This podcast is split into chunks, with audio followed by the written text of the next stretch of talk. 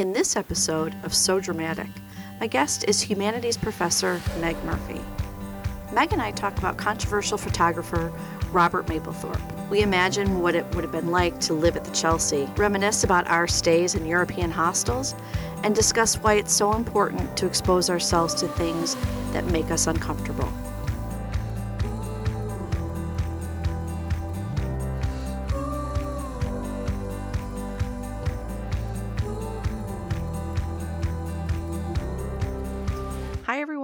Welcome to this episode of So Dramatic. My guest this episode is Meg Murphy. Hello, Meg. Hi, Beach. How are you? Good. I'm so glad you're here.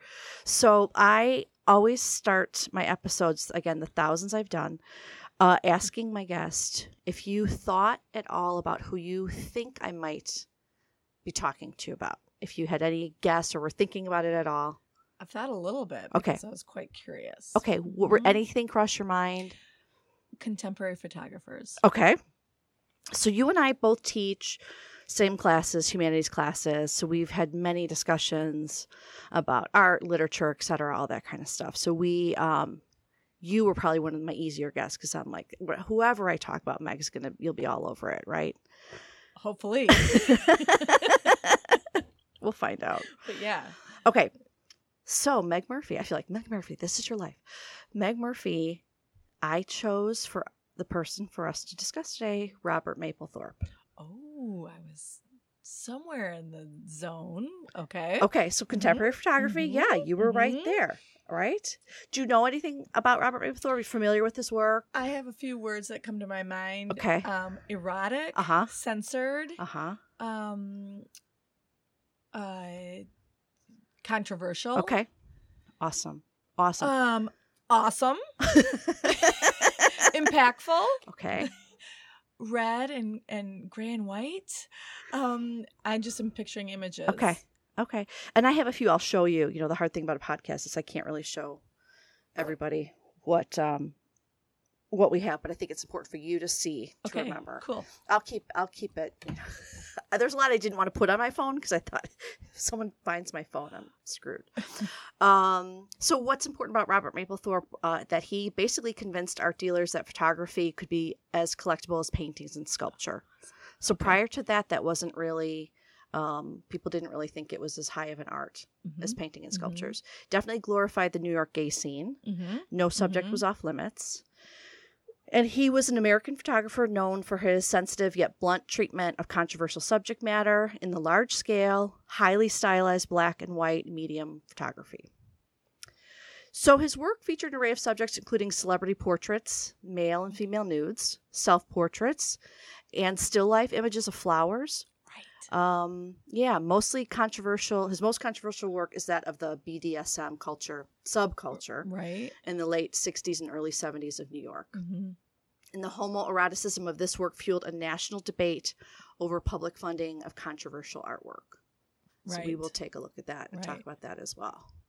So Robert Mapplethorpe was born November 4th, 1946 in Floral Park, Queens. And of his childhood, he said, I came from suburban America.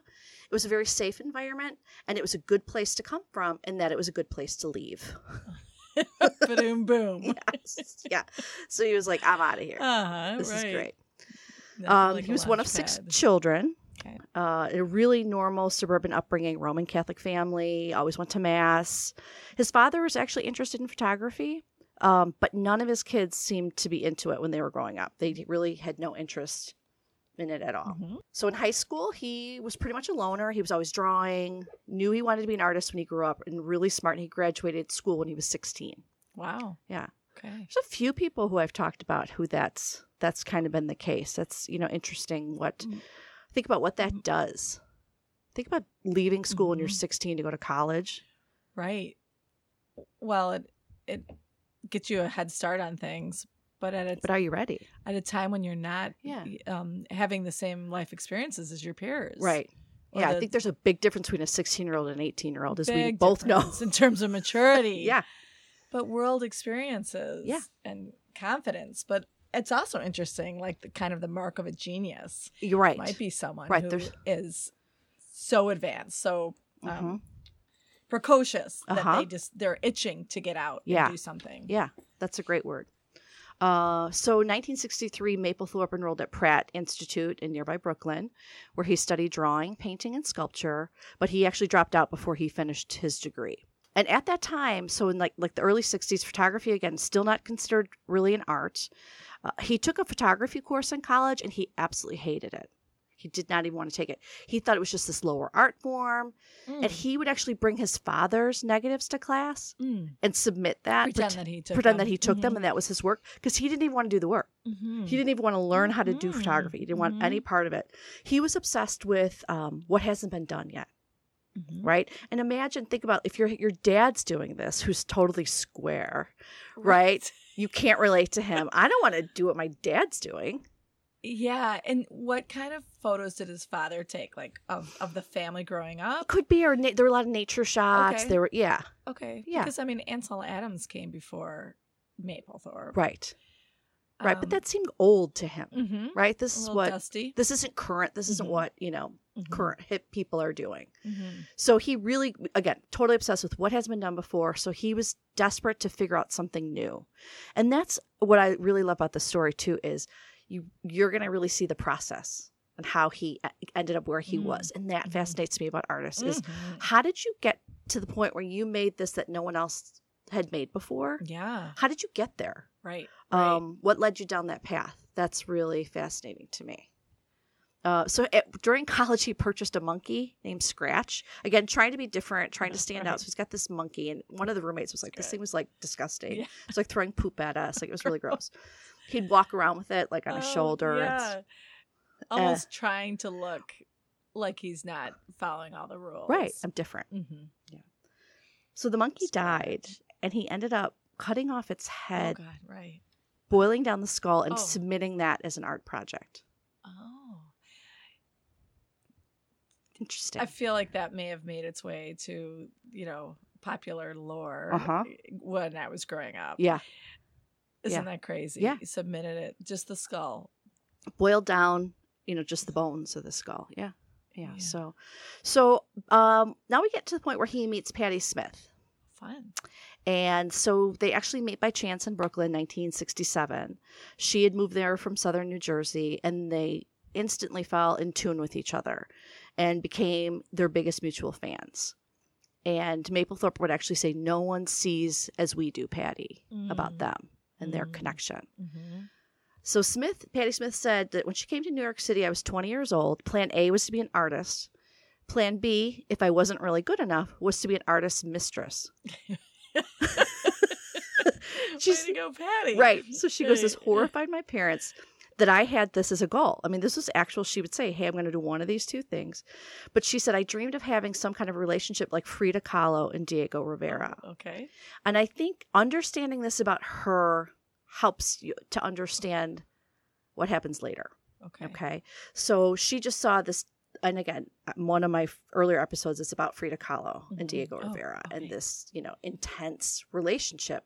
But I don't know a lot of people maybe who would, if, when you really know the relationship, that's what you want. Mm-hmm. You know, it's almost like it's smothering. Mm-hmm. Um, so she says, I just thought it would be the most wonderful thing. So in the summer of love, I came to New York. I didn't have money, I didn't have a job, but one wonderful thing happened to me. I met Robert Mapplethorpe, who also had no money, no job, and not even a real place to live. So 1967, 1972, he lived with Patti Smith. In 69, they moved into the Chelsea Hotel, Hotel Chelsea. Okay. And um, years ago, I read this biography. I read a lot of biographies of Mapplethorpe. I kind of do this thing where Mm. I'll pick like one person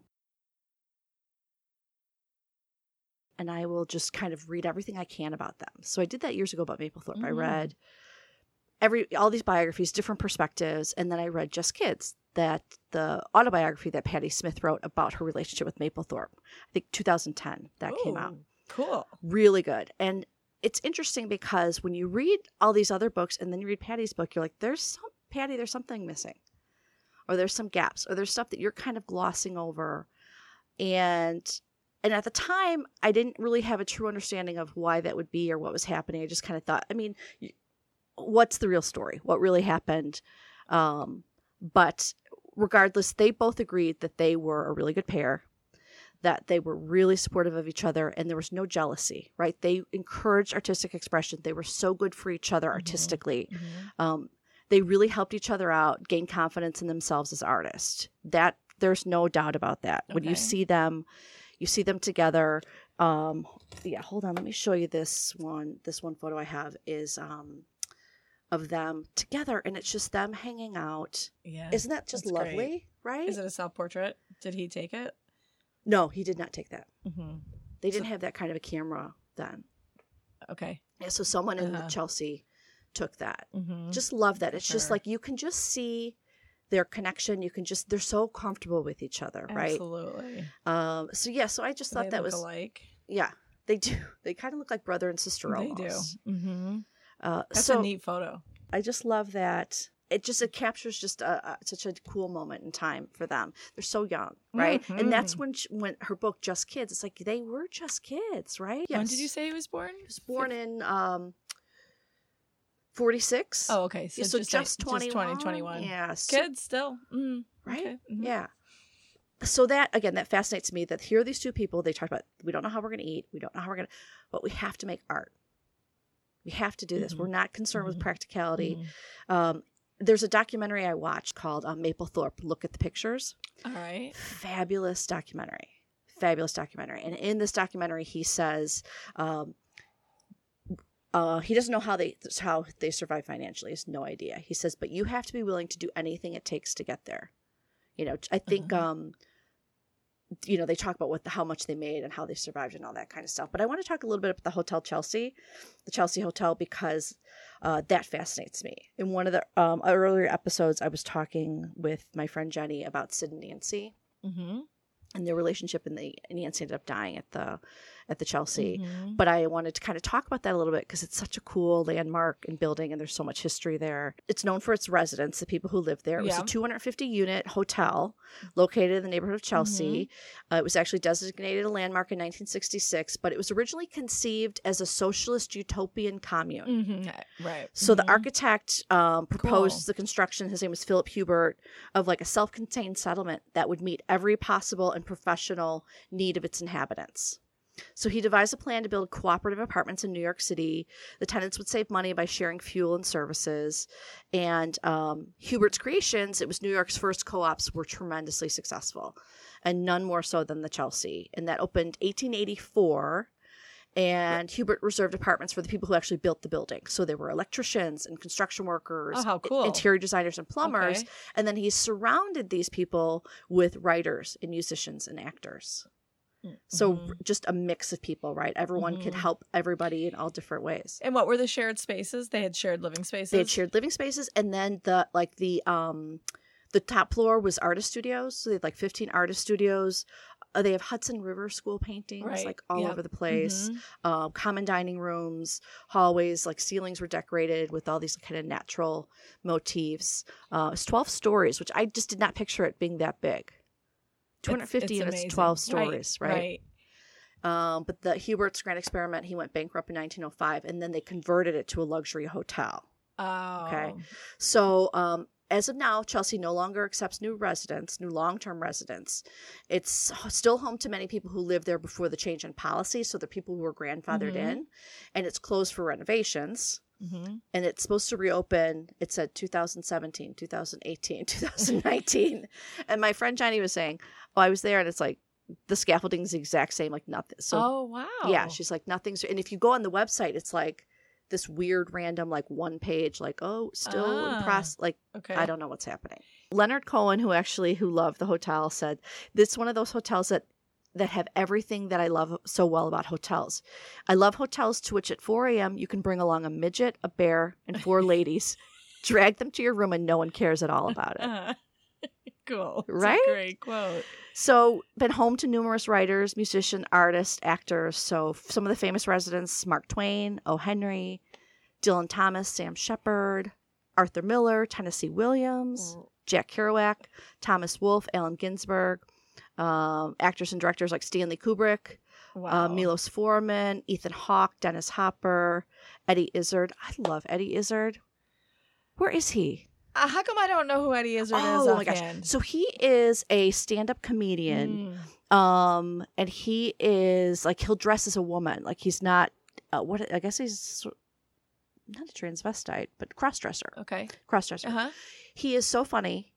And some of the best stand up I've ever seen in my life. So Eddie Izzard, but he was also in that. There's a series called The Riches, and he was in that. And they were like a group of gypsies living in America, and it it was Mm. such a good series.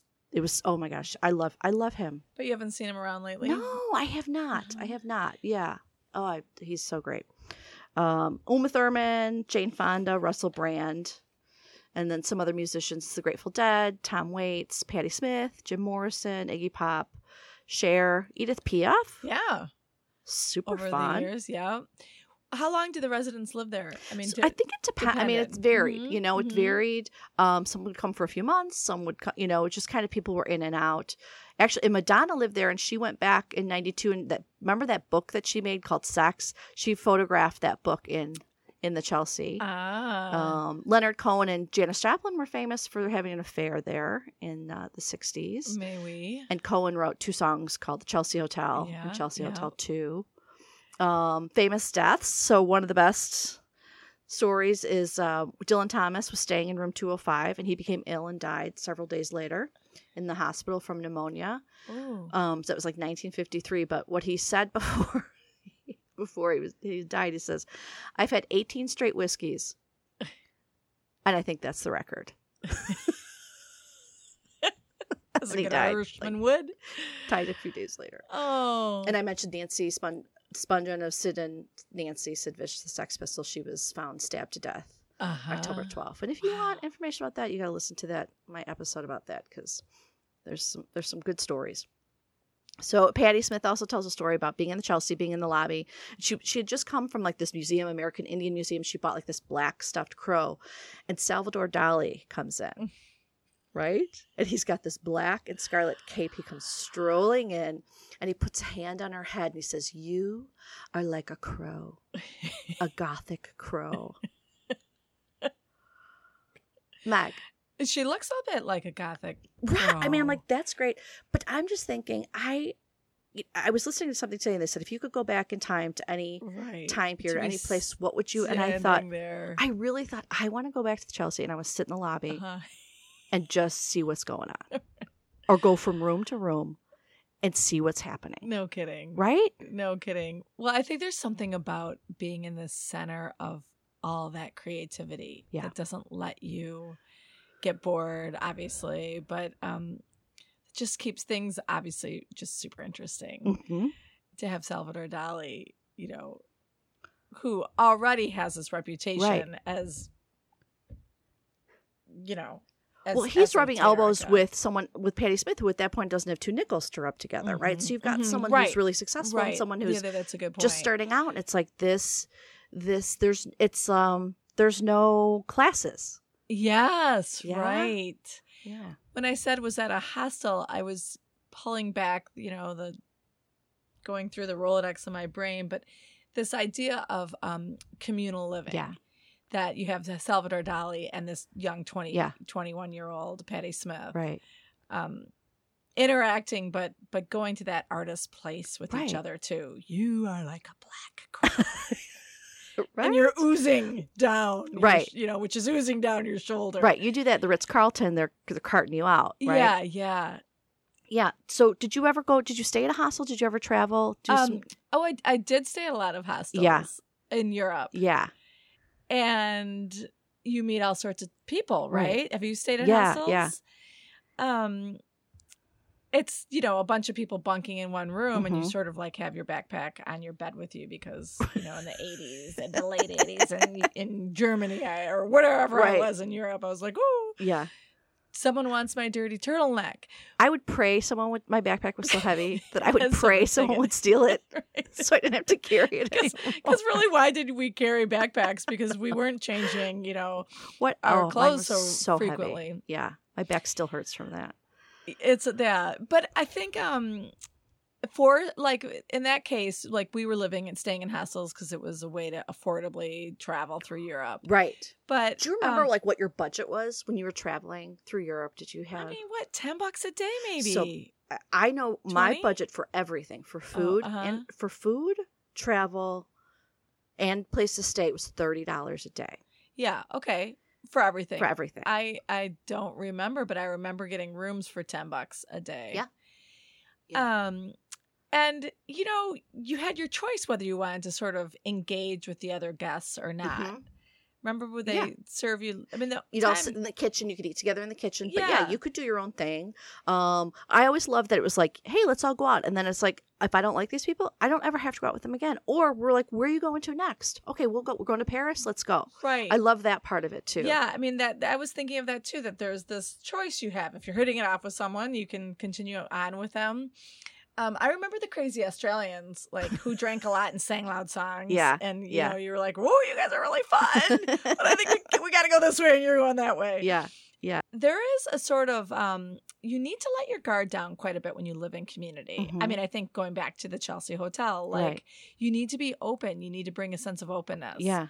And I've always found myself, well, I might be super like sort of m- maybe people think I'm outgoing on the on the outside. I think it would be hard for myself Mhm. to live long term in a communal place. Right. Um, I don't know how you feel I about I totally agree. Yeah, I'm pretty I'm pretty uptight about things. I and I'm not saying that you're uptight. I'm just saying for me, there's things that it's like I- I don't want to have to deal with people who are bugging me. Like, Well- and I don't let things just roll off my back. Be like, oh, whatever. I'm not the whatever kind of person. Again, why I'm fascinated by these artists who are kind of like that in some ways, right? Um, so I I think I would have a hard time. It depends, you know. My it's funny because I remember coming back after that trip and having a lot of anxiety. It just about like doing things in the city and going. And my sister said to me, "Pretend you're in Europe." And I was like, "Why was I so able to do all this? I hitchhiked.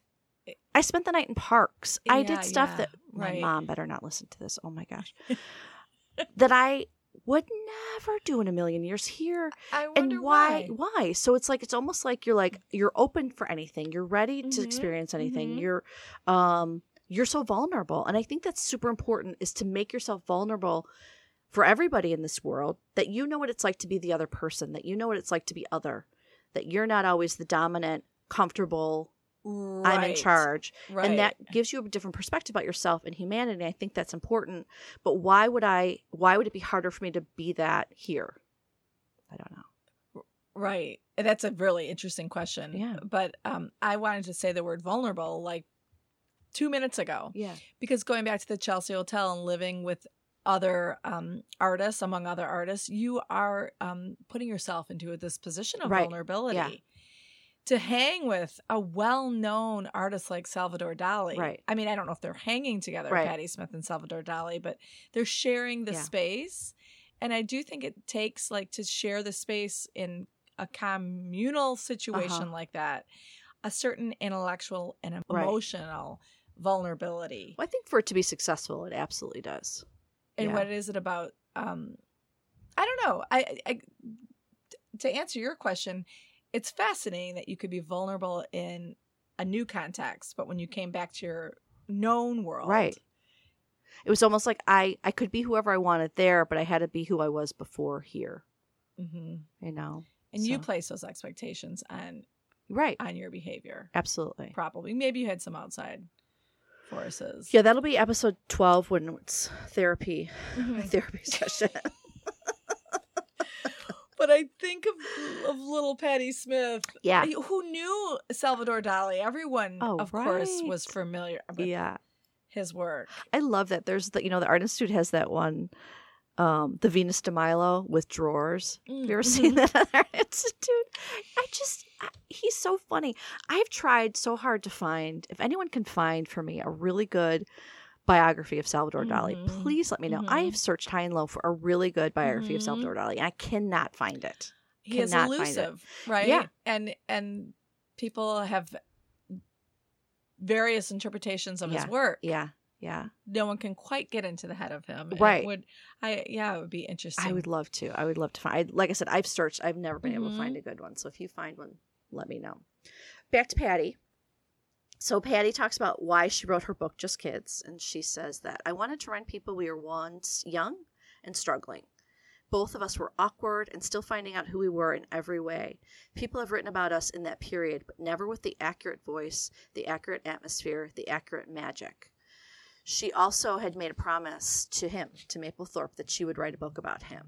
And actually, he made a lot of people promise him that before he died. He was like, Mhm. You have to write about me. You have to tell people Mhm, my story. Um, so she took that to se- seriously. Yeah. She so she talks about they they made sixty five dollars. They had to pay sixty five dollars a week for rent. That was exactly what she was earning. She worked at a bookstore, and he would do odd jobs, you know, to kind of make make money. And a lot of artists who lived there were able to trade their art for rent, Mhm. But they were not. Just she's like, we were really offended by Uh-huh. that.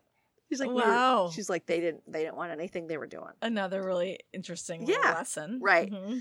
So, um, so during this time, they're both experimenting. They're trying to find their way as an artist. And she, so this, this is super cool. So she's talking about, so art. Um, Robert was doing these really delicate drawings, um, and she said they kind of reflected his experiments with LSD. And she said, I thought they were beautiful. I was so attached to them. But it was very bad to get attached to things that Robert did because he was like Picasso. You would get attached to this type of drawing, and you'd come home one day and he would be doing something else, Mhm. all religious pictures Mhm. cutting out holy cards, reinventing them, working them into collages and montages, making boxes for them, and I fell in love with them. But then one day I came home and he had taken this book on Tod Browning's movie Freaks and was cutting out the freaks. And he would create game boards. It was a whole new avenue. Sometimes it would be that quick. I'd leave in the morning and he was dancing with saints, and I'd come home at night, he was dancing with freaks. Ah, cool. So there, they talk a lot about these boxes that he would make. You know, think about like the the diorama. I always think the dioramas that your Oh. kids have to do for school, right? You get the shoebox, Uh-huh, right. you're like making like Play-Doh or whatever to put in there. Yeah, a little scene. Yeah, and so he was kind of doing that. So he was using these religious cards, and then he kind of went to this freak. But all of those things were sort of kind of taboo and sort of forbidden. There was something about them that was, um, I guess, taboo is the word. They were sort of you don't mess Um, with this, or this is not. Um, Right. A little like dissolute or dis um disrespectful, like Mhm. the cutting of a, a mass card. Right. Uh, What what cards were they? Like so the- they just like holy cards, Holy so cards? saints and so which you should as a cat Roman Catholic boy, right? You're gonna Right. rip it cut shows this. a lack of respect cutting that physical card Uh out. And then The what was his process? Would he like decoupage it onto So something? So yeah, all kinds of stuff. So just like create these little scenes in these boxes, and what uh, year was this? Like so this was like in the they're still at the Chelsea, so it's maybe bef- in like maybe seventy, you know, so early. So I'm thinking like Jasper Johns and and some of the um he's the artist uh late 40s 50s who did the flag. So and he did en- encaustic work. Oh yeah, yeah, yeah. so yeah, he yeah. started Okay. so so Mapplethorpe was had had people who had come before him who were doing um I don't know a similar type of thing. Like, Right. for instance, Johns took a board and then he cut out fragments of headlines Okay. of um, newspaper articles all across the United States, Right. and then he sort of um uh, put the wax eh, froze them in wax. Okay. That's enca- the encaustic method, and then painted the American flag on top of it Okay. and in ways to say like the truth lies you know deeper than the stars and the stripes Okay. so Oh. so mapplethorpe had people coming before him who were doing interesting um work that was not just painting right, right oil Right. painting right, or- right, right. but mixed media Okay. work if you will Yeah, pushing boundaries and limits. And, yeah Okay. that that were trying to well that were who and they were commenting on um society Right. Right. so he's sitting in the chelsea hotel all day cutting up Yeah. mass cards Yeah. but also I hear you saying he had sort of like this very fleeting um Yeah. affair with and each like of these he's like we said earlier he was so obsessed with doing something new that when he would do something he's like okay i've done that. Now what am i going to do? You know what i mean? It was like okay i did it. Yeah. You know so there's that sort of sense to it too whereas um that you know that he would get almost move on like i did this i'm going to move on. And and that that's not it yet. I'm not there Uh-huh, yet. uh-huh. um So then he said, so he started, he would do these, again, these mixed media Mm-hmm. collages, different stuff, images from books and magazines. And then he started using like gay porn. And sort of that same thing. Here's the forbidden, here's our things that we're Mhm. not supposed to be, you know, Mhm. showing or Mhm. portraying. And he saw something forbidden in these magazines. They're behind the counter, they're wrapped up, you can't see them. And he described it. It's like, I had a feeling in my stomach. And he said it was not sexual. It was not a Mhm. sexual feeling, but it was something like, I just had this feeling that there's something that's attracting me to these images that's not sexual, but there's Mhm. something about it because it's forbidden, it's hidden, it's that I want to bring this out. Mm-hmm. Uh, so he started making his own photos when he realized I'm cutting out images from magazines. This Ah. isn't what I really want. This isn't the expression that I want. Or, and then he's like, and I'm taking someone else's stuff. Like I'm stealing someone else's images. So he's like, I Uh-huh, got, I uh-huh. can't, I need to do my own thing to get exactly what I want. Um, so he got a Polaroid camera. So 1970, there's an artist and filmmaker Sandy Daley. She was she was the one. I don't know if you've ever seen images of Chelsea, and she's in the white room. It's like this all white room. I Uh-huh. think they did. I don't know if Andy Warhol did something right. in that room. Okay. Yeah, so Sandy Daley got him this Polaroid, and so he started producing his own photographs to incorporate into these collages. He said, I felt it was more honest. But again, he did not want to be a photographer. Mm-hmm. You know, we go back to that. My dad was this. I didn't want to even take a photography resisting. class. I have no training in this at all. And it was interesting too. You know, we mentioned about the Chelsea and this sort of um, camaraderie, but people would be like, "Hey, Mapplethorpe's got this Polaroid. Sandy got him this Polaroid. He's really good at it. Let's give him two bucks so he can buy some film." So people would do that for each other and help Mm-hmm. Each other out. Yeah. You know, hey, he needs to buy a roll of film. People would give, you know, they're supporting each other in this environment, which is really, I thought that was really interesting as well. Like, hey, he's doing something. Yeah. Yeah. Let's help this guy. Awesome. Yeah. So um, after the Chelsea, so 1970, Mapplethorpe, and he meets this guy. They call him Pigman.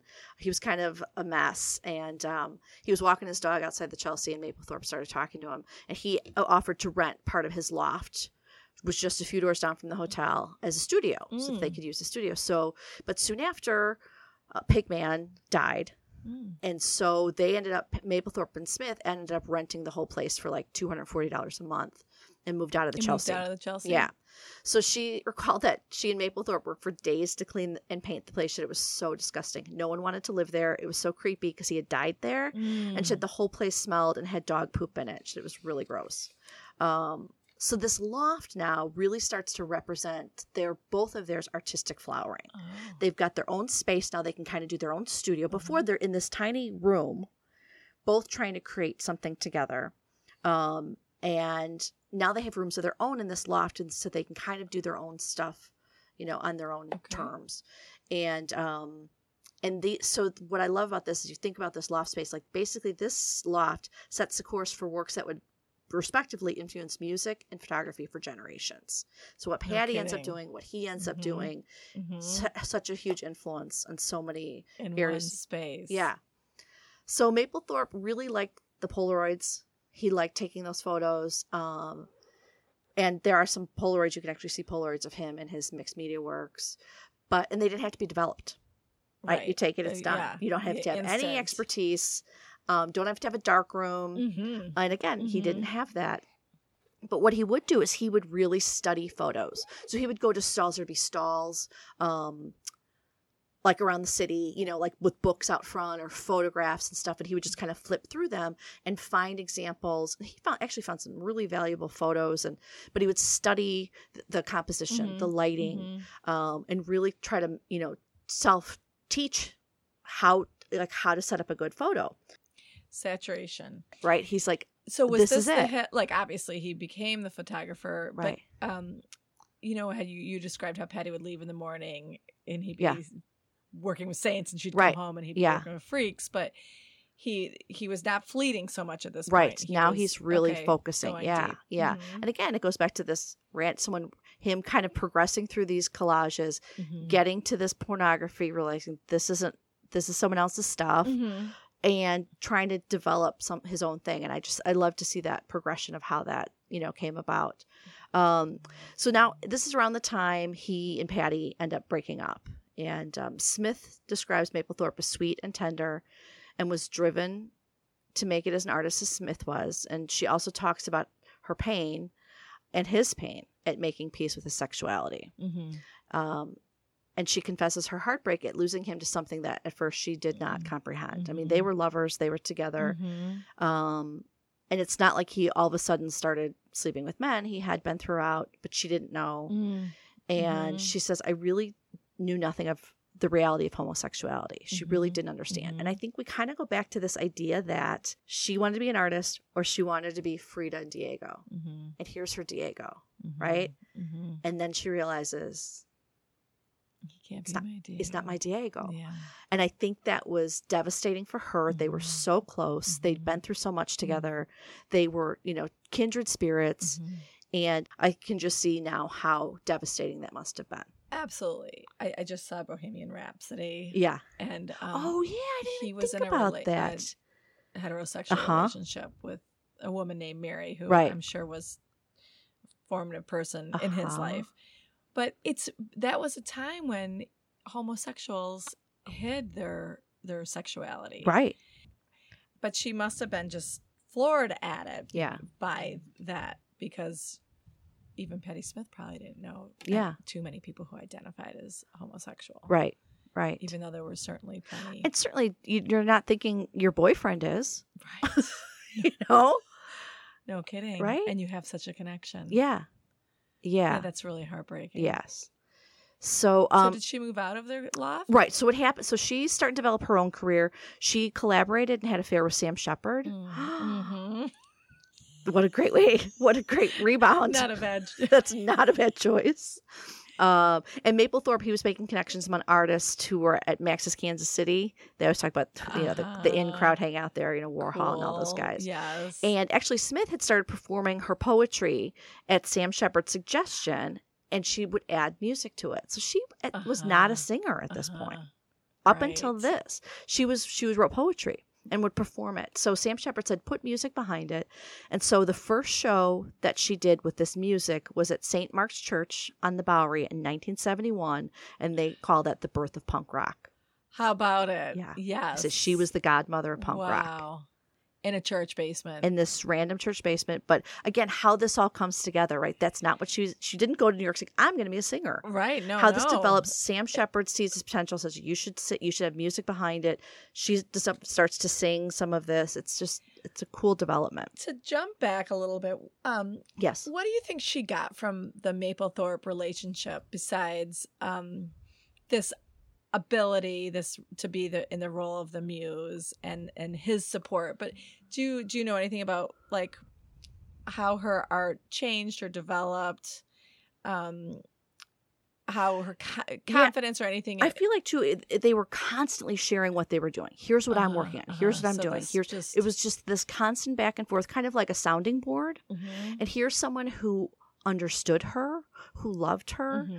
who validated again they, there's no jealousy there's no like Mhm. oh you're doing something better than i am there was Mhm. none of Mhm. that it didn't seem like there was a lot of drama in their relationship it seems like they really did get along very well Mhm. um that it was a healthy relationship and not like some of these artists where you're like oh get out of there right uh, was she drawing and painting? I don't she was with remember. I don't remember from the book as much. I think it was more of her right. I think she was more of a writer. Okay. She might have done some drawing, but I really feel like it was she was more writing. But I'm not 100 percent sure. Mhm. Makes sense if she went into poetry. All right. What's your favorite Patti Smith song? Do you have a favorite? Can you think of any? Can you think of any songs? because the night, right? That's Because the night yeah. It was Bruce Springsteen does that, right? Yeah, I mean, she. I use the word badass because she just owns her songs. Yeah. right. Um, and she's got the range, Uh huh. and and she looked cool. Yeah. I wish I could think of songs. yeah. I That's can't. like- that's the only one I I can know think that was of. good. I could pull out my phone. Right. Well, my friend Jenny too. I keep mentioning Jenny, but it's like we should have a you know a um a recap or like a get get together where you come back. And you go, okay, Mm. here's what I learned since you and I Mhm. talked, and then you can tell me. That's great. If. Meg will ever come back to my basement. This is so cool. so, um, so around that time, so I think it's around 19 or in the early 70s so maybe sev- between 70 and 72 she meets allen lanier he's the keyboardist for blue oyster cult Okay. can't think of a song by blue oyster Mhm. cult but i know that But we grew up with that stuff. we did we Mhm. totally did and then he finds a new lover in this wealthy pa- this art collector um, sam wagstaff who ends up being really a big part of his life Sort of an Upper East Side kind of guy. I yeah Mm, i'm okay. not sure what his What kind of? Do you know what kind of art Sam Wagstaff So, is collecting? Well, that's that. I'm glad you asked, Mag. Mm. Uh, but first, I want to say so the ex lovers they remain best friends. Mapplethorpe. Mm. He shot that picture. Do you remember her album Horses? I'm going to show that to Mm. you. Hold on, I've got that pulled up because is you're totally going to recognize it. I'm sure my big sister Catherine had it next to. Ah, he shot that. So he, I mean, he yeah, so he took that picture, her album cover, Horses. Yes. Love that. Um, and then she she released three more records. So that was 1975, and then she ends up marrying musician Fred Smith, and they moved to Michigan. Oh, And she has two kids. So like in the 80s, she kind of leaves New York. She goes to Michigan. where'd she live in Michigan? I was close to her. Yeah, I don't know. I don't know Shoot. where exactly, but um, I and that's kind of the part where I'm like, okay, we're best friends, but you kind of go, Uh huh. you leave, you go to Michigan. Well, who- who'd you end up marrying, Nancy? Excuse me. Uh, his name was Fred Smith. He was a musician. I'm Okay. not sure who he was with. okay. Um, yeah, All right. So then she goes to Michigan, but not forever. not forever. He ends up dying actually pretty young. Her Mhm. husband ends up dying pretty Mhm. young. She's pretty devastated by that. But this book, what's interesting again, so I'm reading Just Kids. It's all this detail, all this detail, all this detail, and it's like, oh, and then I went to Michigan, and it's like, well, like she's not talking to him. You know what I mean? It's like Mhm. so. I, again, I feel like what happened? Like what? So, and some of these other books were not very complimentary about her, and that she kind of ditched him, and she kind of. And I thought, hello, if you're if you've got two kids and a husband, and your best friend is Robert Mapplethorpe, and he's Mhm. like at, you know, these sex dungeons Mhm. every. You're not Mhm. going to have a Mhm. lot of, Mhm. you know.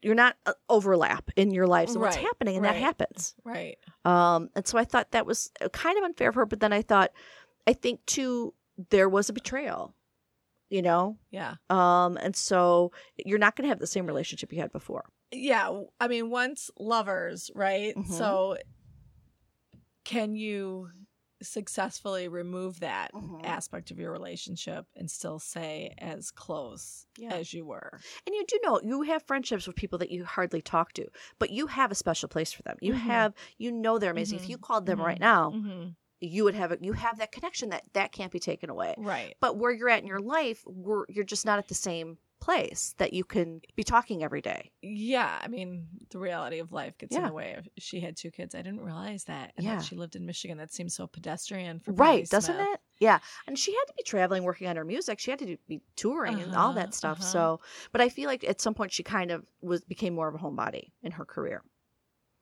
I can identify. Like I she's living in her little house in Michigan. there was a, a meme the other day that said uh, people who say go big or go home seriously underestimate my home. desire to go home no kidding. Just give me my two cats. right really okay see ya yeah i'm gone right. um, How old was Patti Smith when she was living in Michigan with her two kids? Do you know? I mean, this was she was still thirty, or she oh was young, gosh right? i don't so what was he he was 46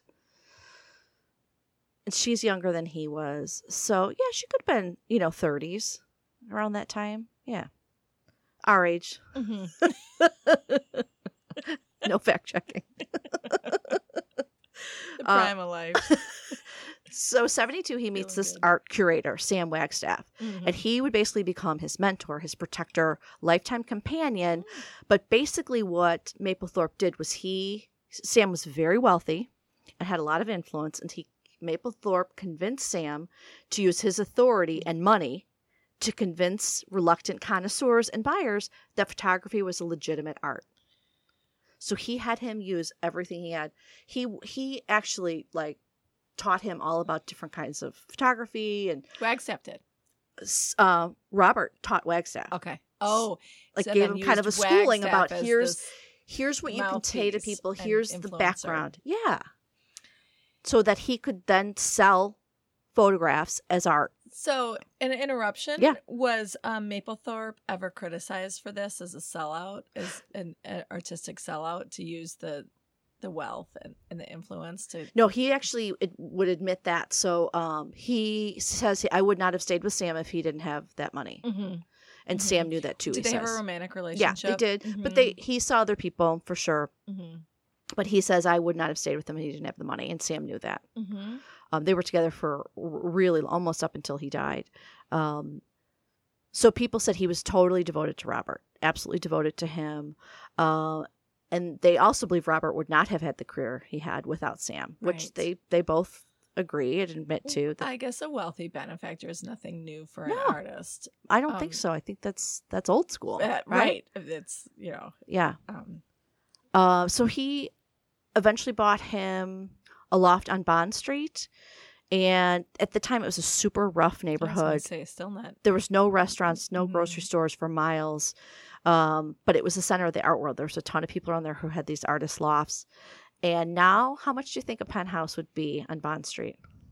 Twenty five million. 19. Mm. Very good guess. Yeah. 19. I know. If we'd only known, Meg. I know, right? Not that long ago. We were alive. We were alive. we were like, we were spending our money at quarter beers Shoot. on Rush Street. Oh my gosh. So then uh, in the 80s, Sam Wagstaff bought this top floor loft on um, 35 West 23rd Street for Robert, where he lived, and used it as a photo shoot studio. So the Bond Street became like his dark room, and then this um, West 23rd Street place was um, where he lived and would take his photos. Okay. Um, in 1973, the Light Gallery in New York City mounted his first solo gallery exhibition called Polaroids. And then two years after that, so 73, so two years after that, he acquired his first Hasselblad, which is a camera. And I have a picture of that because I was like, what? Oh, I don't Mm. even know what that is. But it's kind of this old timey looking. It's interesting to me how um, har- cameras, hardware, in particular cameras. I'm sure musicians talk about this too. Um, anyway, the features of particular cameras allow photographers to. Was this a box camera? Kind of, yeah, it looks like at his? it. Looks like it. Yes, Yeah, see, look at the top part of that. Doesn't it kind of look like you'd have it Like I'm wondering if if you're he looking wore this- behind it or you're looking on top of it, right? yeah, It's hard to tell. top here? Yeah. Oh, is that a lens up there? That's what I'm saying. I don't But know if you look down through lens. it. Yeah. Well, I'm just thinking of Vivian Maier. Yes. You Uh, know- That's what I kind of pictured too. So you're thinking this is, and that's about the time she was. hmm And this is a box. Yeah. I wonder if this um, Hasselblad is a box camera. Okay. Because what it allowed Vivian Maier to do is is capture people as they really were. hmm And they weren't posing because they weren't aware of the implement Okay. of the camera between Right. the photographer and the subject. Yeah. Right. Yeah. And so That's his second show was prints from so the first one is the Polaroid. Polaroids, and then right after that he gets the, two years after that he gets this, this camera, this Hasselblad, and um, he starts. That's when he starts shooting his friends, um, acquaintances, artists, musicians, film stars, um, members of the S and M underground. So now he's starting to take pictures of his, you know, more more and more people with this camera. And were these pictures um, portraits or were yes, they? So they were posed portraits. yeah. Look at Isabella Rossellini, Oh wow! right? Yeah. I mean, he just has that. Um, Donald Oh. Sutherland. wow! Yeah. amazing. Yeah, beautiful, beautiful, beautiful. Uh, it's it, it's interesting because he's not he Mapplethorpe in my mind didn't um is not known for those beautiful portraits, Mhm. right. but instead for his erotic Uh huh. Portrait Yeah. or photography. Yeah. There's um an exhibit at the Art Institute right now. I was just driving to work Uh huh. and saw Rembrandt portraits. Mm-hmm. And I thought I want to go see that Mhm. because it is a well done portrait by an artist, Mhm. right? And I actually thought like so when people pose for portraits, do they try to elicit a certain uh truth about them Okay. when they're posing? Right. And then I thought to myself that it's up to the artist to find that truth, what the artist wants to portray about its subject. Ultimately, I think so. but, you know, Mapplethorpe's these portraits, I mean, the Don- both of these, you know, Donald Sutherland has an eyebrow arched, Uh-huh, yeah. really raised. Yeah, I really encourage if you have a chance to go and look at his celebrity portraits because I think there's some amazing ones. Really, really amazing ones. Well, wait, have you seen them? Yeah. Um, They're just beautiful. Um, so also, so at this time too, he's also being influenced by this really popular porn star, Peter Berlin. And mhm. Peter would do these really elaborate photos of himself, these, you know, naked pictures for pornography, but he this is his style and what he was doing really captivated Mapplethorpe. He's like, "Oh, this is interesting. This is something Mhm. I'm interested in." Um and he eventually posed for Robert. And also at this time, Robert then applies to be a photographer for Drummer Magazine, which is like a gay porn magazine. And he was also working for Interview Magazine. Mhm. So that's again kind of the start of this the the the photos you're probably more familiar with. So late 70s he's increasingly interested in documenting the New York S&M scene Mhm. And um, the resulting photographs are shocking for their content and remarkable for their technical and formal mastery. He says I don't like the word shocking. I'm looking for the unexpected. I'm looking for things I've never seen before. I was in a position to take those pictures. I felt an obligation to do them. And at this point, his career just starts to flourish. Did he have a personal or or political uh, um real you know reason for Oh, his obligation? Yeah, we'll talk about that. So another, you know, we go back to the idea that he could not process his film. Part of taking pictures and as I an mean, artist, He didn't have the technical. um, yeah. Have you ever had to develop I film? have. It's I've taken Really hard, right? Yeah, I was very bad at it. To get what you want to make the picture look the way you want. yes, it is. You look for one black tone. You've Uh-huh. got to have black, and you have to have a white tone. Right. But getting that. So he was not able so to do that. So he would have to hire people to do that. Right. So no one taught him. He didn't No. gain that skill No. or that expertise. But he knew exactly what he wanted. Like we said, studying those old photos, looking at composition, look at that. He knew exactly what he wanted, how the how white this should be, how Mhm, black this should be. He he knew exactly what he wanted, but he would just tell other people. No, take it back down to the dark. Uh-huh, Come back. Exactly. hmm Yeah. Um, so that he kind of left that part up to other people. Okay. So 1980, when after Patti left New York, they really fell out of touch. And again, I mentioned that in the book that they kind of talked about that. And at, up until then, he had planned to do this book with Patti. He had this, this idea that he would do this book, this photo um, photography book, and she'd become all these different characters. And he would, you know, dress her up as different characters because he felt she had such a range that she'd be able to do that. But that didn't happen because she was, you know, kind of gone, MIA. So he met um, this Lisa Lyon, that bodybuilder. You see that picture of that Mhm, bodybuilder in there? mhm, and he was fascinated by her form mhm. because Mhm. she was the first women's bodybuilding champion in 1980. This was not common. Women were not supposed to look like this. And he was fascinated by how Right. she was able to transform her body. Yeah.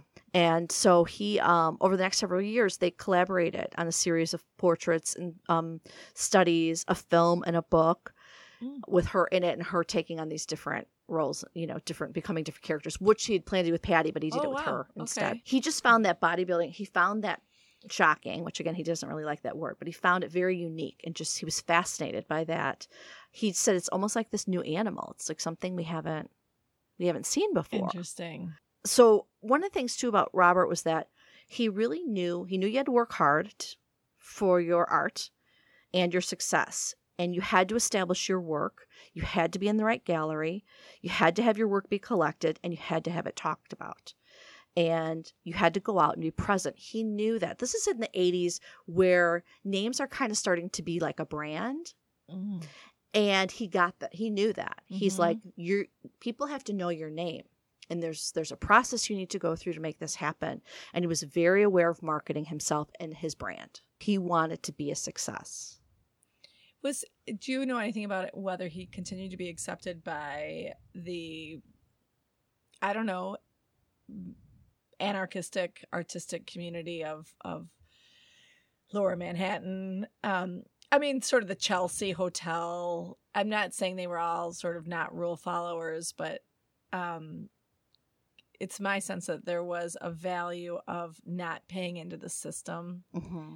doing art for art's sake, Yeah. but not and i don't know if it was so Selling much if he was selling i don't think he Mhm. was selling out i think if anything they admired that he was able to sell what he was doing Mhm, mhm. There's Okay, something about, right, here's this Yeah. subculture.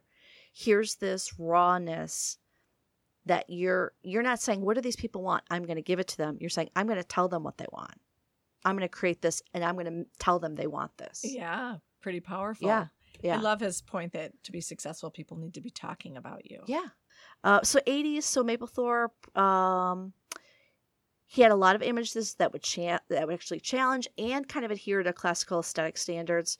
Uh, we mentioned male and female nudes with flowers, of course, like the orchids and calla lilies, very sexual. Right. um, sort of statues who even photograph statues and we mentioned some of the the people the famous people um, the Isabella Rossellini is just gorgeous, the Mm. Donald Sutherland, but he did Andy Warhol, Deborah Mhm. Harry, Richard Gere, Peter Gabriel, Grace Jones, Philip Glass, Mm-hmm. Cindy Sherman, and Annie Leibovitz. Mm-hmm. Um, so he took portraits of Cindy Sherman and Annie, Leib- Yes. Annie Leibovitz. Yes.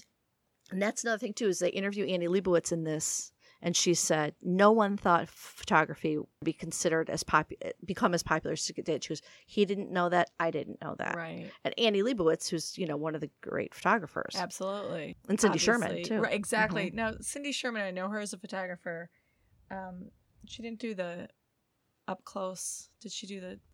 That's Chuck Close who did those really um, massively scaled.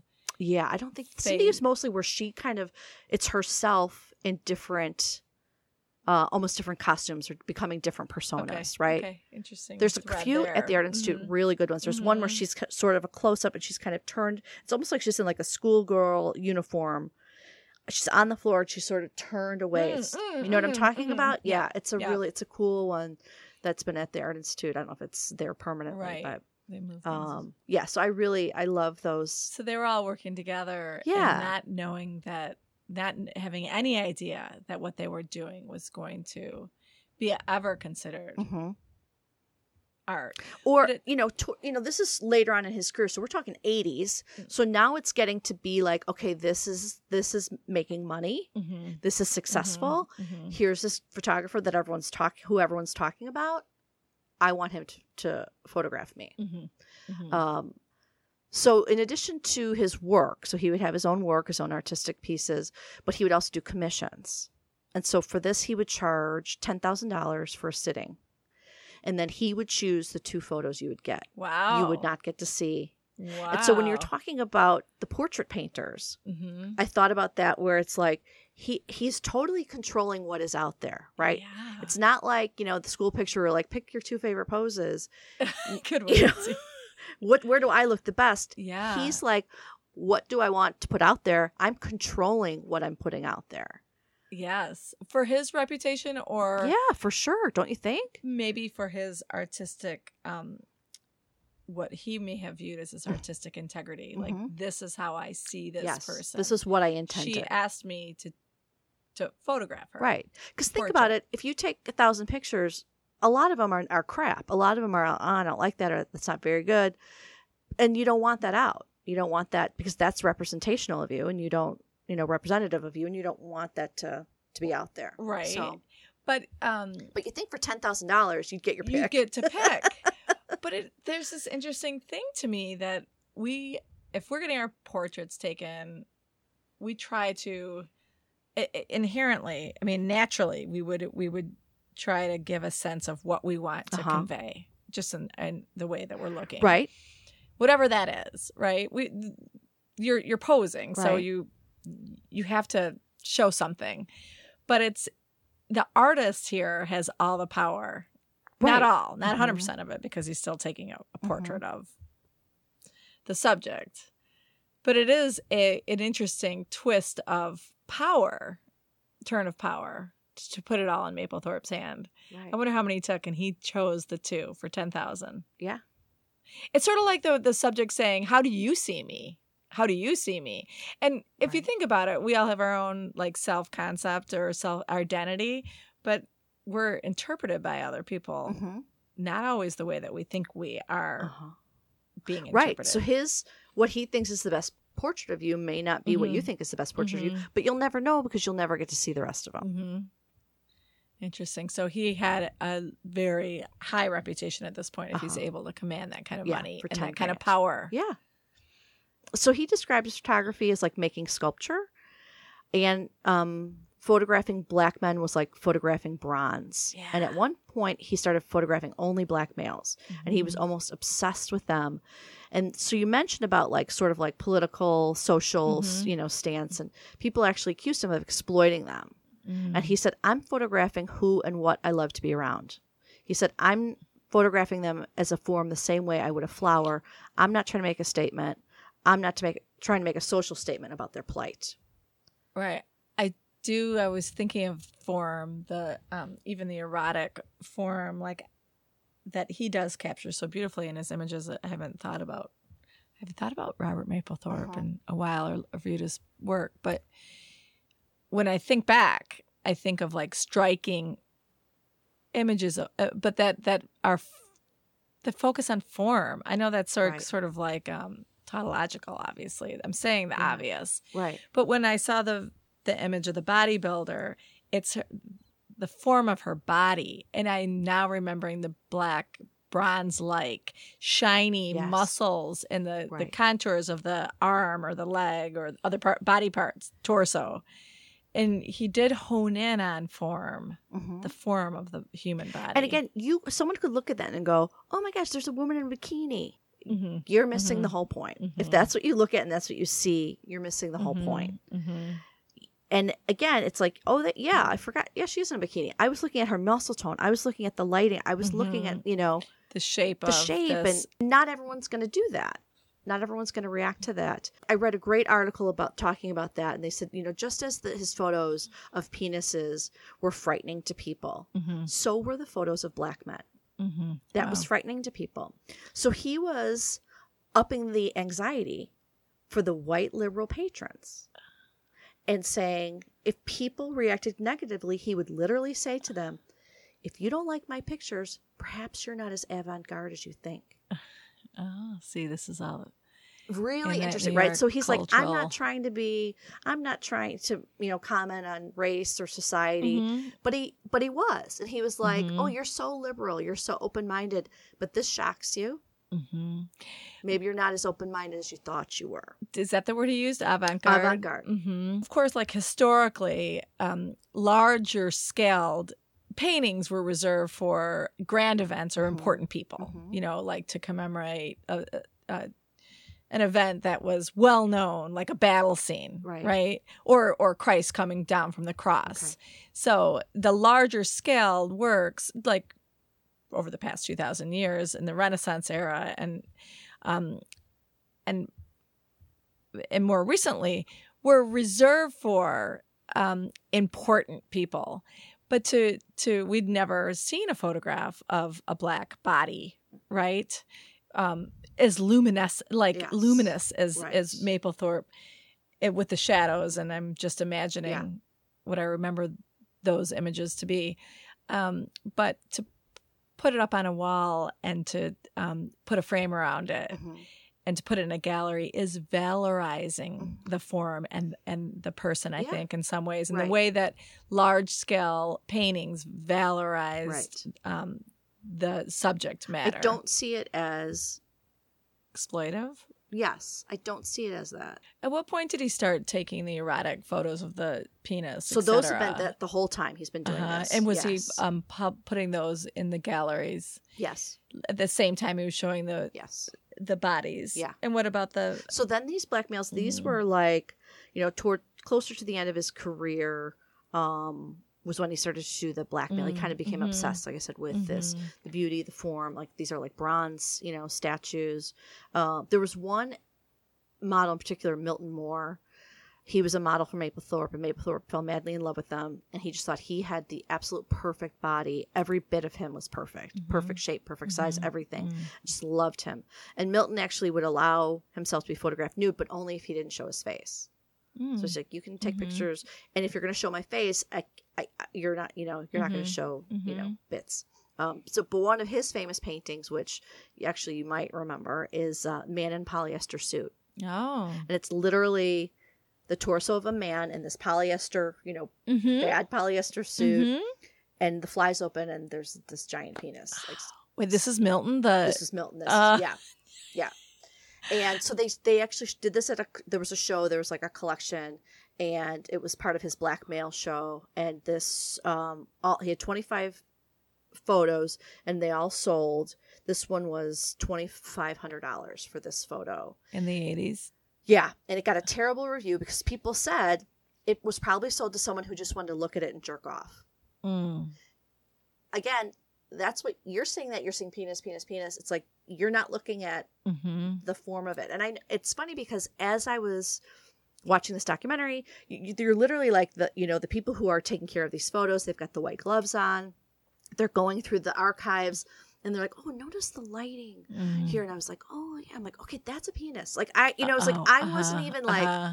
thinking about that. I was noticing the lighting and the shape and the colors and the and it's like you almost become desensitized to this and you're you're it's not just a sexual thing. And if you're only seeing a sexual thing, I think you're missing out on what, What- his intentions were. Right. Um that photo so the man in the polyester suit sold um it's one of the top 10 most recognizable photos in photo history and it recently sold for $390,000. I'm surprised just that much. Uh-huh. Iconic oil paintings Mhm. from the 50s are selling for 54 million dollars. Right. So the man in the polyester suit 390,000. Mhm. Back- Seems low. Yeah. It does seem low.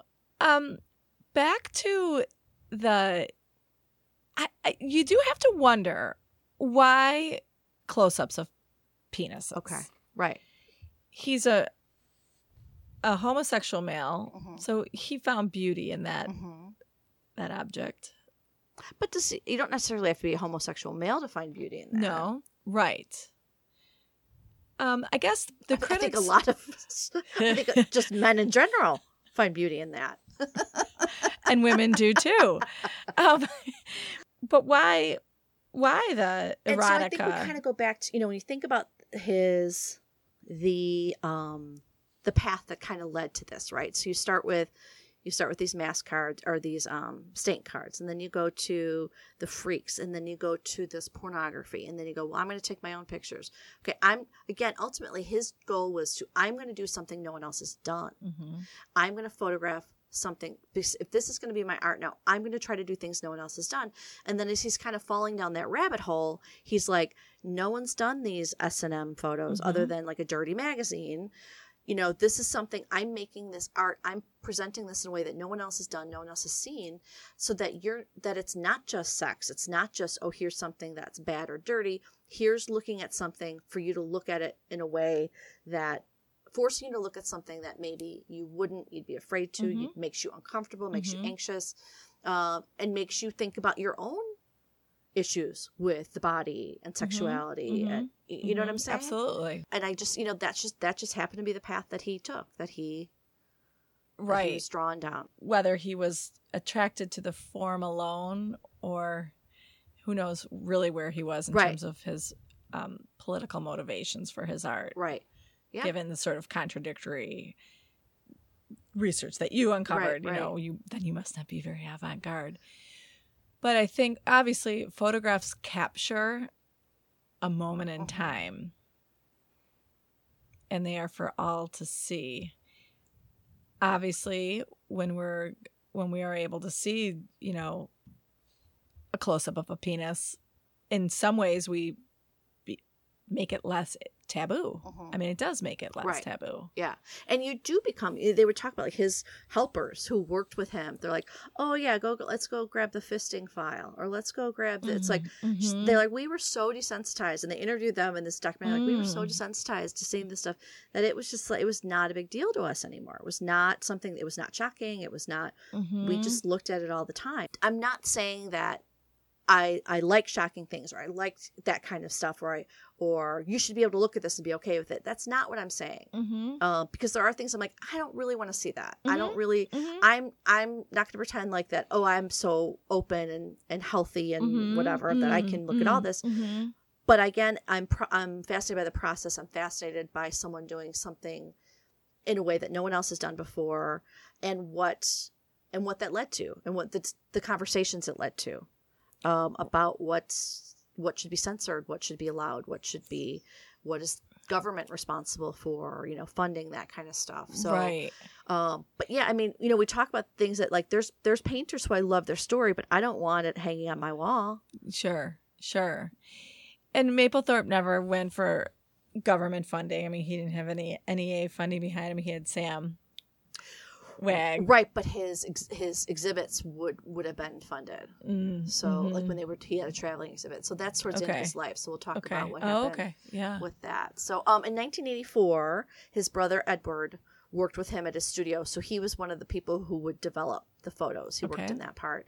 Uh, and he was asked to show his work. So Edward was also a Mm, photographer mhm. and he was asked to show his work with other artists and and this like the invitation or the advertisement they listed the authors alphabetically so edward came before robert Mhm. and robert was livid Mm, furious there you go. and he said to him if you think you're going to ride on my coattails i worked so hard to get where i am Mm, someone could just see the name mapplethorpe and think it's me when it's actually you Mm, and he was really mad he said you have to Mm. change your name mm, he made his brother change his Mhm. name so he Mhm. changed it to edward maxey mm. So you see the side of this person who's who's driven, who's Mhm. successful, who you know there's reasons for that, but then you see this kind of dark Mhm, side where like this is mhm. your own brother Mhm. who's been helping you, and you know, and actually it's like he worked. His brother begged him for a job, and he's like, I don't even want to hire you. Like didn't even want to hire him to begin with. So he's like he's so you know he I have to change my name. They interviewed his brother in this too, so it's it's just it's right from his mouth. It's not like someone Mhm. saying this, which is very interesting. And finally, when his brother's like, "I'm ready to go off on my own. I'm ready to. I want to, you know, move on," Robert was furious that he wanted to leave his studio. So he's like, "You didn't want me to work with you in the first place. You made me change my name. Now that I'm leaving, you're you don't want me to leave." So he said it was really it was one of the hardest days of his life. He said, you know, the day that he asked me to change my name, but what I realized was he had learned to rely on me and that he needed me, but he Mm. couldn't say it. He would later his brother would come back later towards the end of Robert's life to help him um, when he was sick. Mhm. Uh, so his le- his lifestyle really is a big part of the story about him. Sexual activity is legendary. Mhm. He would go to sex clubs in the afternoon, pick up a guy, Mm. have sex. He would then go back at night, pick up a guy, have sex, then go back again late night. It's just you know Mhm. constant, Mm. constant, constant. Very high risk lifestyle. Mhm. Um, but those were the days before AIDS, before Mhm. people knew that Mhm. AIDS was a thing. Mhm. So um, you know, it was it was a different time. One of his boyfriends, Jack Fritscher, uh, he was the editor for Drummer magazine, that that Mhm. um, pornographic gay men's pornographic magazine. Um, described him in such a cool way because I was trying to I'm like trying to get people to talk about like his personality, like what was he like, what would he be like to hang out with or to talk to, and Mhm. he said he described him as having tuxedo elegance and leather attitude. Ooh, I like the contrast. I do too. I thought, you know, you could see, and then it's like, so how does this guy kind of fit into the Isabella Rossellini, the Uh, Donald Sutherland crowd, but yet he's in these S and M dungeons, and Yeah, so I just thought, oh, that's a really neat description. it's beautiful. I mean, there's tactile. You know, I don't know. you Yeah. Just, um, I think that all of us, not all of us, so many people have desire. Um, sort of that leather badass. Mhm. Or what was it? Leather what? Tuxedo elegance and leather attitude. Attitude. Yeah. So whether you whatever you're lacking, right? Mhm. we sort of desire either one if we feel like we don't have that Right. t- leather attitude. Right. And so Isabella Rossellini, though she was probably um she was her, her in her own right, Mhm. she worked her, you know, so hard. Yeah. She must have had some leather attitude in Yeah. her, but she certainly has the look of tuxedo elegance. Yeah, yeah, yeah. But for Mapplethorpe to have both, it Mhm. allowed him to I can see that Right. And I think having, you know, that older patron, that Sam Wagstaff, who's sort of guiding him, you know, through this, through this and introducing him to these wealthy patrons, these wealthy, so he's got the connections. Mhm. So he, you know, he has to learn how do I behave in this? He's not Mhm. just like, F you, everybody. I'm Mhm. taking a picture of a Mhm. penis. Yeah. It's like, yeah. no, he's, he's, pretty intelligent. We know he graduated from high school when he was 16. There's an intelligence there that's figuring out how to manipulate this system, how to manipulate these people. And, you know, again, training Sam and here's the history of photography. Here's what you need to tell people. You need to create this, create this, um, mystique. mystique or- about photos yeah about photography and that it is a great art form and so there you know there's this um to just again to dismiss someone just as oh he's just you know this gay sex fiend who's taken these you know ru- you know crude pictures it's like that you just it, it, it limits who he is and you don't get the three dimensions of of robert mapplethorpe so 1987 january 1987 sam wagstaff dies of aids Yeah. Oh. um, did I skip that? Oh, wait, no. Before that, I should talk about September '86. He uh, Mapplethorpe's hospitalized yeah. um, for pneumonia and diagnosed with AIDS. So '86, Yeah. he's diagnosed. So that's September '86, and then in January, Sam dies. Sam dies. Um, so despite his illness, he starts to accelerate his creative efforts, broadening the scope of photographic inquiry, accepting increasingly challenging commissions. And then when people found out he had AIDS and he was dying, his popularity increased like crazy, and he couldn't. He was so busy. He wanted to make as much money as possible. But he was super bothered by the fact that he would not get to live to enjoy it or spend it. Really? Yeah. I think I would have been too. Yeah, he's like, Mhm. but he was still like, I gotta get, I gotta make more money, I gotta make more money, and and he didn't want to leave it to anybody. He didn't want to give it to his Right. family. he No, didn't really I want to leave it to any person. So he came up with the idea to start this foundation. Um, 1988, he set up a foundation to support AIDS research and fine art photography. Um, so the Whitney Museum of American Art, they mounted his first major American Museum retrospective 1988. He was 41 and it was about a year before his death. And so this was a rare honor for a photographer to have a mid-career retrospective. Right. People said it was very sad. It was like, you know, he's there. Oh. It's Whitney, New York, Yeah. right? Whitney's in New York. Yes. Okay. He's there and they're like, it was like a memorial to a living corpse. You know, Oh, he's he's not thin. doing well, Mm-mm. super thin Mm. And they show they have pictures of him there and it's like it's a retrospective and you're still, still alive, alive. oh right just very sad Mhm, very sad mhm. um and just to be there for Mm. that it's like you're at your own wake Mm. Yeah. so his final show Mapplethorpe decided to show his latest series that he explored shortly before his death, and it was titled Mapplethorpe: The Perfect Moment. And the show featured photographs from his X, Y, and Z portfolio. So each of those portfolios had like a different focus. Um, one of them was um, like BDSM. There was uh, a picture, um, the urophagia, where people drink urine. So there's a picture that's in there. Mm. There was a really famous portrait of him with the bullwhip Mhm. inserted into his anus. That was part of this Mhm. retrospective or this um this series. So it was curated by Janet Kardon of the Institute of Contemporary Art in Philadelphia, Okay. ICA. And it was um, a touring exhibit. So it would start in Philadelphia Mhm. and then it was it was to travel around. He couldn't make it. He was too sick to travel at this point, but it was to open at ICA and then other museums were going to take this tour. So that's where the government funding comes in, Mhm. right? Because they get money from the government to, Mhm. to support this. Um, his brother Edward, who had really devoted himself to him, Oh, he he, he did. came back Yeah. and he was basically a caretaker. I mean, basically like cleaning him, Mhm. you know, Mhm. take you know, getting him in and out of the bed and um really desperately said I wanted to have a conversation with him. I just wanted him to have a meaningful conversation with me and just say he was proud of me. Um or you know keep going or some kind of inspiration or just to to thank me or anything and he said it never happened he never acknowledged anything i did or gave me any any conversation i felt would have you know kind of been end of life Mm. conversation that i needed for um so march 9th 1989 mapplethorpe dies at age 42 Mhm. Mhm. so the summer of 89 so after he passes away the traveling the solo exhibit gets national attention and issues of public funding for the arts as well as questions of censorship and the obscene Mhm. so the corcoran gallery of art in washington d.c had agreed to host the museums for the tour and the ica they got a grant from the national endowment for the arts Mhm. to support this this exhibit at the Corcoran Gallery. So to bring it to Washington D.C., they get this endowment uh, or this money from the National Endowment for the Arts. So the cancellation of the show, which terminated the Corcoran's contract with the ICA, was due to the fact that the museum did not want to get involved in the politics. The museum's bringing this, and they're like, "There's all this, you know, uproar about. Wait a second, where who's funding this exhibit coming here?" And so the the, the museum, the Corcoran was like, "You know what? We we don't want it. We don't want to get involved in this public debate." Um, It started the in Philadelphia. So it was. It didn't seem to be much of an uproar in Philadelphia. It was Uh-huh, when it came to DC that that- people were like, Mhm, this- "Why are we?" Mm-hmm. You know, politicians were hearing about this.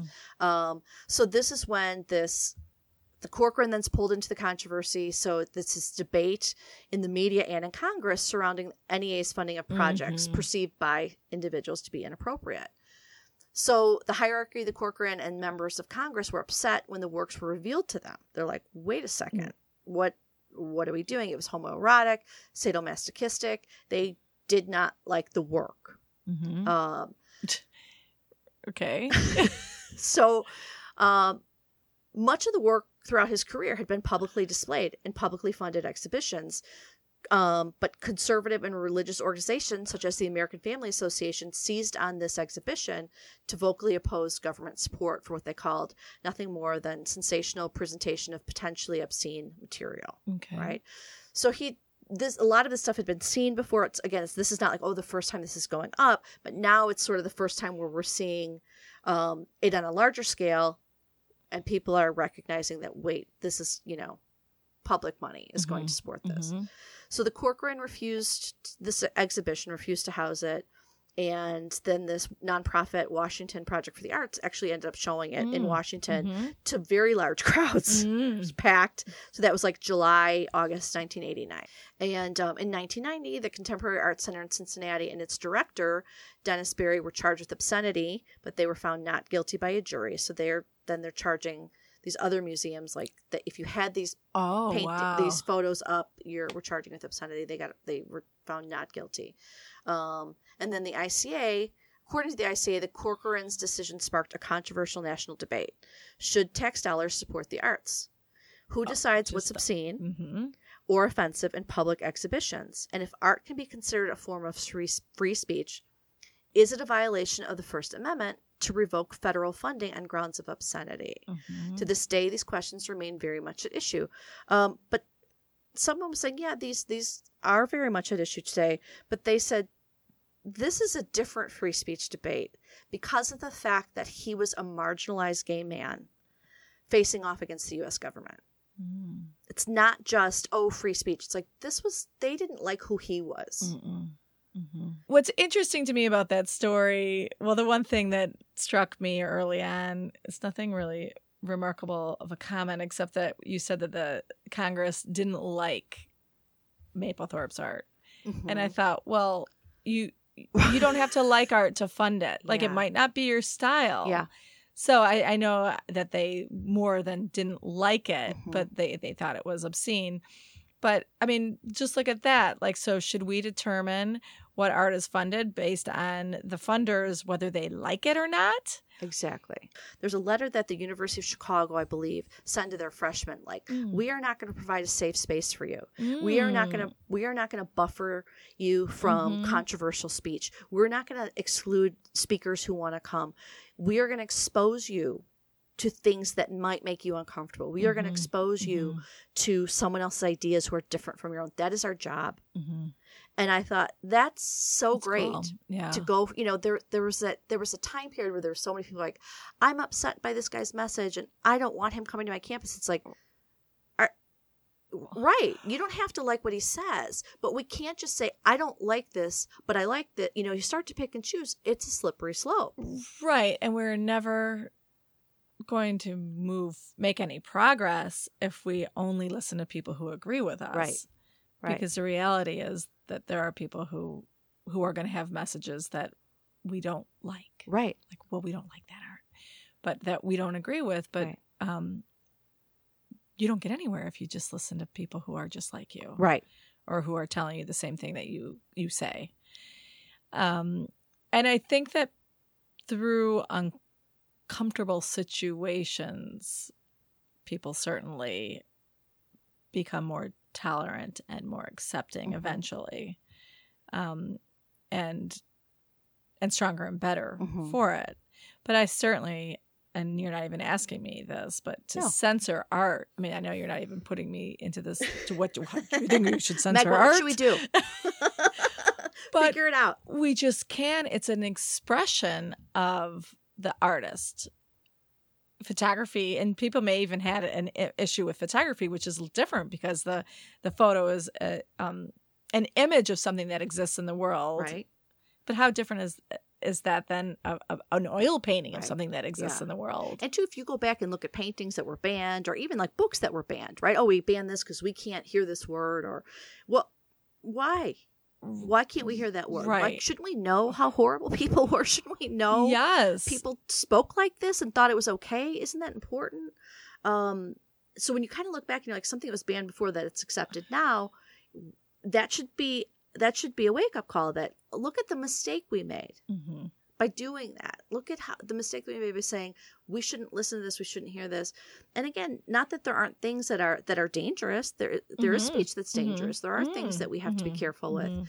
um but i think when it gets down to just "I- don't like it it's a different you know Right. I, I've always thought that in the classroom, anything is open for discussion because it's a it should be as safe or because it's a classroom. yeah Um, there are certain rules of behavior, Right. accepted rules of behavior, and there's a, a leader, a teacher who's Yeah. sort of takes responsibility for making sure that people right um not to overuse well you have a social contract right you that their civility is Absolutely, intact. You know yeah. that that people are respectful of other Right. people's opinions, but right but hold on to their own as well. yeah And so I don't think any censorship should take place at all Mhm. um, in the classroom or in the world. Mhm.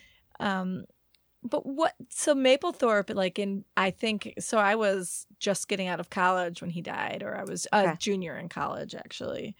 Um, and I, he was so my his reputation was really um obscenity yeah and controversy Right.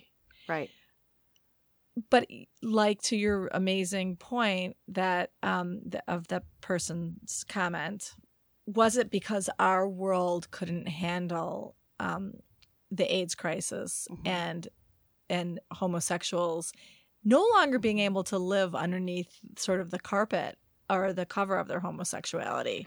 but i think too, you know that gets to the point of why does this make you uncomfortable Mm-hmm. Mm-hmm. And you need to understand that. Does it make you uncomfortable because you're like i don't really want to see that picture? Or does it make you uncomfortable because you're like i have a problem with someone being gay. Or does it make you you know what i mean? It's Mhm. like Mm-hmm. why what's what makes you you can walk through an art museum and go yeah i don't really like that. Mm-hmm. okay. But i'm not going to say take that down. I don't like for- it. Right. but i want to understand why don't i like it? What is it about it? So it's it's going beyond just it's and that's i what i really feel like what so much of what he did what he did was especially those the message to the people maybe you're not as open-minded or as Mhm. avant-garde as you think you Mhm. are Mhm. and again there's something to be said for exposing yourself to things that might make you a little uncomfortable that Mhm. might make you you know think think about something in a way you hadn't before you don't have to like it you don't have to you know but if all you can say is i don't like it then you're not really you're not really doing your job and you're not really um you know doing the hard work Mm-mm. Right. Absolutely. years ago i went to um i don't know if i've talked about this before the uh, frida not frida kahlo the george o'keeffe museum in santa fe Okay. Cool. and there was you know i had the headset on and listening to the, the, Mhm. the stories of everything because i feel like again i would walk past 20 things and not know what they were and there was one painting that i believe it was some kind of like a piece of fruit and i thought eh, not my favorite hmm and the headset had said that was her favorite painting that she ever did. And i thought what that? Hmm not you know the Mhm. petunias or hmm the skulls but because in her mind that was the only painting that ever turned out the way she saw it in her head and on the Mm, canvas. It was the only painting she ever she did. was valuing. I mean, yeah and i thought well that's a great story. Again i'm not hanging that in my house but i i Mhm. appreciate it more now that i know the background Mhm. um, and so I feel like the same thing with these. I'm not hanging these up. This is not. I don't want a book of Mapplethorpe's work in my house, but I appreciate what what was happening and his process and what what came out of. and to J- O'Keeffe's, you know, her value was I want to be able to see whatever I have in my head. Yeah. I'd love to be able to do that on Yeah. canvas. And it sounds like from what I generally know and what you said about Mapplethorpe's Mhm. goals was he wants to do something that hasn't been Mhm. done before. Yeah. Which again is how we make progress in the Mhm. world. We can't recycle ideas. Right. Or we're not going to go anywhere. I mean, we can't solve climate change. But um we can't solve our problem of co- climate change without really just blowing out the sides of it, right? Mhm. And and and coming up with completely new Yeah. paradigm for the way that we're going to live. Well, there's no climate change. You know? you that's right. Did you- right. I don't know what you're listening to. it's a blip. Um, but but Mapplethorpe, I think, is m- more often.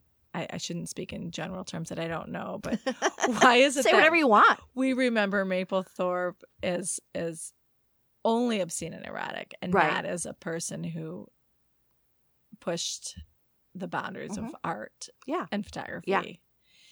We certainly aren't going to be able to continue to make progress if we don't talk about Mapplethorpe Right. or look at his work. Right. He became like this cause celeb for both sides of the American culture war. And he was so famous then, or infamous, depending on how you think of him, that the prices for her his photograph photographs doubled and even tripled. Yeah, how about that? So, um, Touche, um, Strom Thurmond or whoever the Nevada old white man. old, yeah, I saw a great T-shirt that said, "I'm so tired of hearing from old white men." I just loved it. Sorry if I'm offending old white some old white man, but I just some mansplaining, right? So I they one article I read said that he had over 120,000 pictures left that, that that he had taken Just over the course of his career, which is really great. Um, and I'd mentioned before about the these these photos and how yeah you can't if you're looking at it and again i'm looking and looking and looking I'm, like, I'm getting desensitized to, to what i'm seeing but i'm also not i'm not seeing a sexual nature in, in a lot of these um and if you're just shown this one it's shocking right Mhm. rather than the the oeuvre right the whole the whole work the mhm. whole everything he was trying to accomplish so but i guess what i what i take away from him is that he really changed how people viewed photography Mhm. um, he made it a collectible art form, and prior to that, no one could really imagine what his photographs would be worth. They said in in '98 his estate was estimated to be um, 228 million dollars. Wow. So I can imagine what it is now. Wow. Right, and this is all um, funding this foundation. Yeah, his foundation. And do you know what the foundation does? Does that fund aspiring artists? so part of it was AIDS research and Mhm. artists. Yeah, Mhm. yeah, photography specifically. hmm Um, and so What one last quote from him that I loved was, uh, "My theory about creativity is that the more money one has, the more creative one can be." See, I was, I was kind of onto that realistic I know, I- artist, right? That that that's funny. Yeah. The more creative an artist can be. Re- tell me that quote one more So time. the, uh, my theory about creativity is that the more money one has, Mhm, the more creative one can be. Nicely parallel. yes. And it, again, it's you know, it's kind of contrary to, um, you know, artists before that. It was like you were expected to be a starving artist, but the, it was almost like there was something wrong with you if you like then made money. You know, there's something like, Right, well, now right. you've lost it. Now exactly. you're not. You You're, can't you're be selling out. you you're part of the or musicians, or- right? Yeah, yeah, yeah, yeah. So But he had the um I I love that other quote, the um tuxedo yeah, um tuxedo it was leather attitude. Yeah, tuxedo something and leather attitude. tuxedo That's how I elegance describe and leather you, attitude. Meg. That's when Ooh, I'm talking- Nancy. now you're talking From Nancy now on, Beach. that's going to be like your Facebook, like your quote. I can't even remember it, but uh, that's what I'll be. tuxedo attitude. yeah. Yes. Oh, t- tuxedo elegance. Tuxedo elegance and leather attitude. See, I, I think Isabella Rossellini may have had that tuxedo Yeah. elegance leather attitude. Yeah, I get much more tuxedo elegance from her. She's so great. What was that? She was in that movie with um, uh, Goldie Hawn, Meryl Streep, Bruce Willis. It was like Death Becomes Her. Was that the one Mm, where she was mm. like this lived forever Mm. and she had like this Mm. magic potion and she was just she's just so beautiful. But I get you get the sense from her that she's got a great sense of humor. She's really Mhm. funny and Mm-hmm. you know, like I know her, like we're best Yeah, friends. yeah. She, she could be a total She can jerk. come. She can come to the studio in yeah, next she can week. come. We'll talk. Yeah, Uh-huh. I'll have her come. So she's listening. Just let her know Right. I'm available. there is a new movie out right now called Mapplethorpe. Cool. It's um starring Matt Smith, Great. who played one of the Doctor Who's recently. Ah. It's got kind of bad reviews. Is Uh, it, it's so it's not a doc. It's not a documentary. No, it's not a like, documentary, but it's at, yeah, it was at like the one of those little theaters, like the Gene Mm. Siskel or something. Okay. Like, so, uh, but yeah, that just came out recently, so that you'll have to catch that as well. It'll be interesting. Great. They said it wasn't as good as it could have been, but really one more thing. fun. Yeah. Yeah. Um, I'm thinking that of course the world knew about the power of photography Yeah, in the 70s and 80s.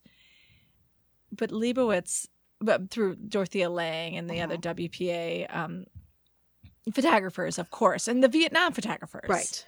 But but Annie Leibovitz and So and that Robert don't you think that's more like social change? That's like Social social change, change, and not as environmental artistic. awareness. but certainly Yeah. well shot, and the compositions were Mhm, often very striking. mhm. But you gotta. Um, cons- it's a relatively new art form. right as an art form Uh-huh. um i think talking about photography and and looking at photography is really fun hmm I I agree.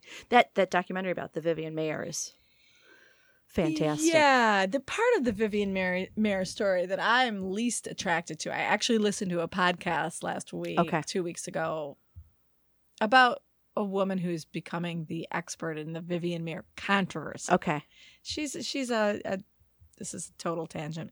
She's a photography, I believe. Um, well, a photography professor at a big school like Madison or U- UW Okay. or so- something Okay. like that, and she's become the expert on the controversy of what to do with Vivian Maier's work, oeuvre, oeuvre, as you say.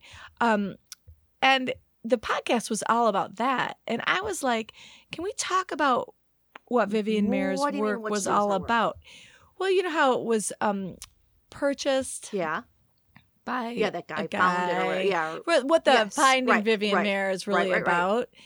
Well, there's still some controversy over who owns it. Oh. Yeah. Yeah. Yeah. Yeah. Yeah. Okay. Okay. Mhm. And that's the least interesting aspect. Yeah. aspect, You're right. I believe. I mean, the the documentary covered that Okay. finding Vivian Maier, like the whole that story is certainly interesting. But now I'd rather talk about why is she or is her work canonical, Uh huh. and you know that conversation about whether or not her work belongs in the canon and why Right. Is much more interesting to me I agree. than where Yeah. I'm seeing the play that when it? people are still talking about Vivian Maier Yeah. and how fabricated was the documentary. Mhm. And I was just personally really disappointed that I invested some time in this podcast in my kitchen. Um, not to be all meta about things here. Um, Inception. Podcast Inception.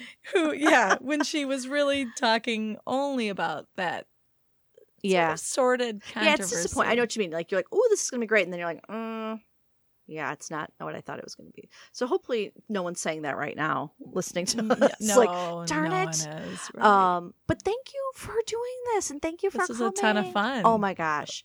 I, you know, again, I choose people who I know, who I know well, who I know we have great conversations and, um, and that I knew that this would be something. And I know it's nerve wracking. We're like, what are you going to ask me about? Or what are you going to talk about? Um, and so my hope is that you're not, I'm not trying to, you know, throw something at you and Not at all, but have you be you so know, stumped. sorry to interrupt you, Nancy. You know when um you said what do you think of Mapplethorpe, and then I said black and white, of course, but then Yes. red. Why, in my mind, do I have this splotch of red? And I'm sure I'm not even right. I mean, I I don't know. um Well, that see, that's But- now, Meg. That's for our follow up. Is now you've got to go.